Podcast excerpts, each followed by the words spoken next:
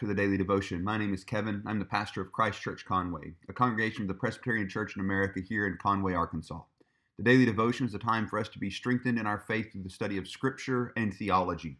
We're going through the book of Galatians right now, and we're up to Galatians chapter 6, the last chapter of this incredible letter that Paul wrote to remind the Galatians of the truth of the gospel, to give them hope in Christ, to remind them that they don't have to add even a single work to the law of God, or to the gospel, rather, in order to be justified before God. What Christ has done is enough. And so we're coming up to the end of his letter, and we've talked about the indicative imperative separation. And here he's getting into some imperatives, teaching them how to live, specifically giving them ideas of how to live and instructions on how to live in light of some of the things that he has written. This morning we're going to look at Galatians chapter 6, verses 1 through 5. Let me pray for us, and I'll read those verses and then we'll jump in. Father, we thank you for your word and ask that you would strengthen us by your word. God, that you would teach us as you command us here in your word to restore people in their sin and not to look to them for our boasting, but look only at ourselves. We ask all of this in Christ's name. Amen. Brothers, Paul writes, if anyone is caught in trans- any transgression, you who are spiritual should restore him in a spirit of gentleness. Keep watch on yourself, lest you too be tempted. Bear one another's burdens, and so fulfill the law of Christ. For if anyone thinks he is something when he is nothing, he deceives himself.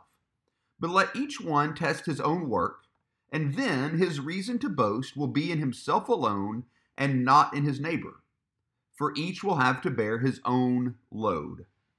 So here, Paul is kind of building on some of the instructions that he has given, and he tells us that what we're to do when a brother is caught in sin, and it says in any transgression, it's not just some gentle or slight transgression. If someone's caught in any transgression, you who are spiritual, that is, you who have been given the Spirit, who bear the fruits of the Spirit in your life, you who are found in Christ should restore him in a spirit of gentleness.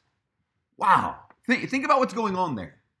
Anyone who is found in sin should be restored in a spirit of gentleness. So often we're looking for reasons to exclude people. If you read Christian blogs or Christian Facebook posts or anything of the sort. You find even in the Reformed camp people that they they they'll say things like you know preaching and I'm paraphrasing here, but you'll if you've seen them, you'll know what I mean. If if you haven't seen them, trust me, they're out there. But they'll say stuff like preaching hasn't happened unless somebody's crying or something like that. Like basically like you should be obliterating people with the proclamation of the word, rah, being Puritans, let's kill them all. You know, it's like, what in the world are we doing here? That's not the gospel. The, the goal of the gospel is not to tear people apart. That's just not it. And it, it, it's so sad that in the reformed world, where we're supposed to be about the gospel. We're, we're, the ones that preach justification by grace alone, through faith alone, in Christ alone. That's our message because it's the Bible's message, yes, but that's, that's what we're known for. That's our calling card.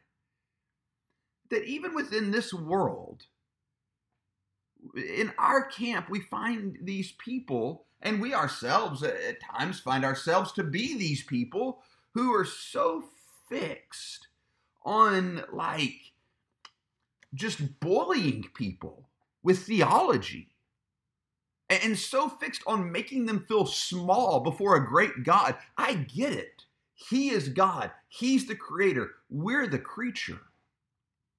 But if our goal, either in preaching, in the formal act of preaching, or just in talking to people about the gospel is to make people feel small, it seems that we've missed it.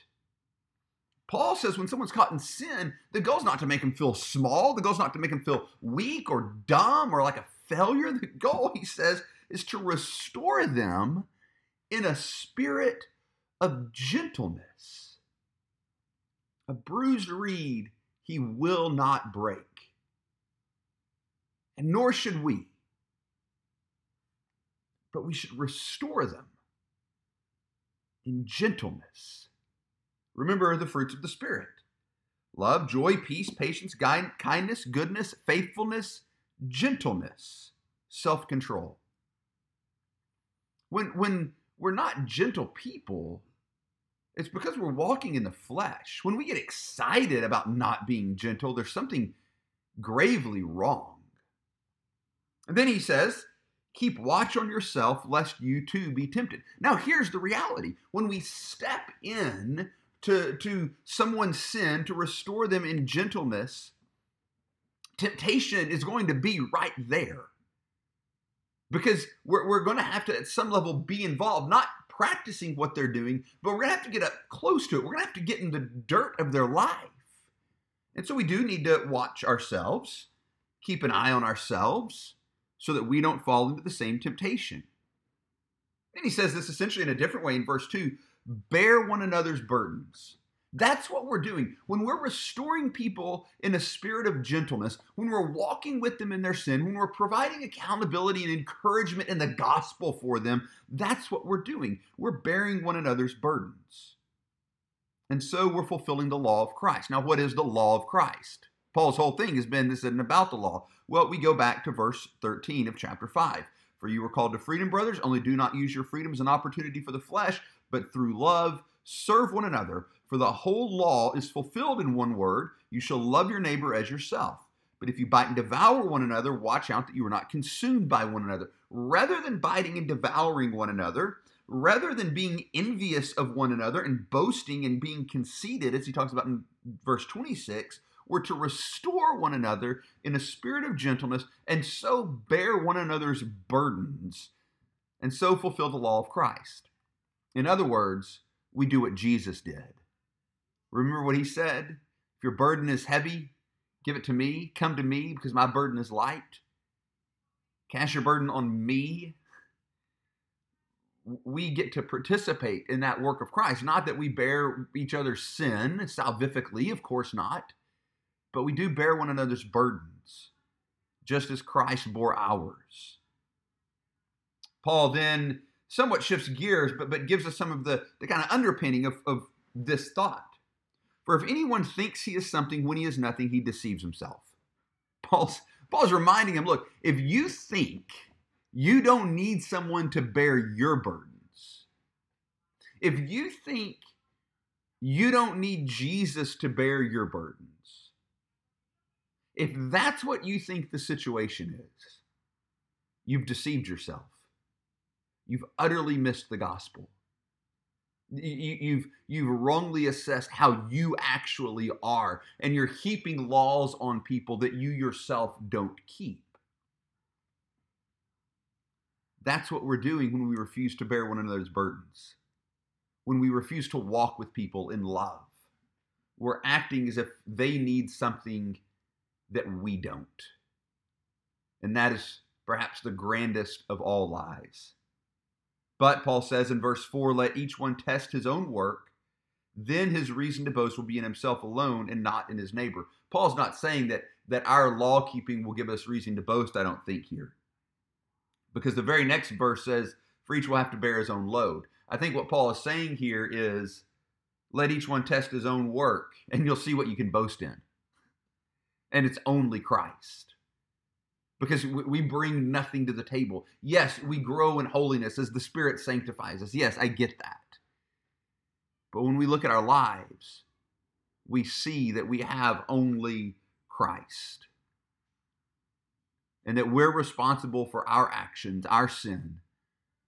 And if Christ doesn't bear it for us, then we'll have to bear it ourselves. And that won't work. So come alongside people in gentleness, walk with them in their sin, even as they do that for you, because that's what we all need. There's not one Christian in the world who doesn't need his brothers and sisters, his mothers and fathers in Christ to come alongside him or to come alongside her in gentleness and restore them and bear their burden.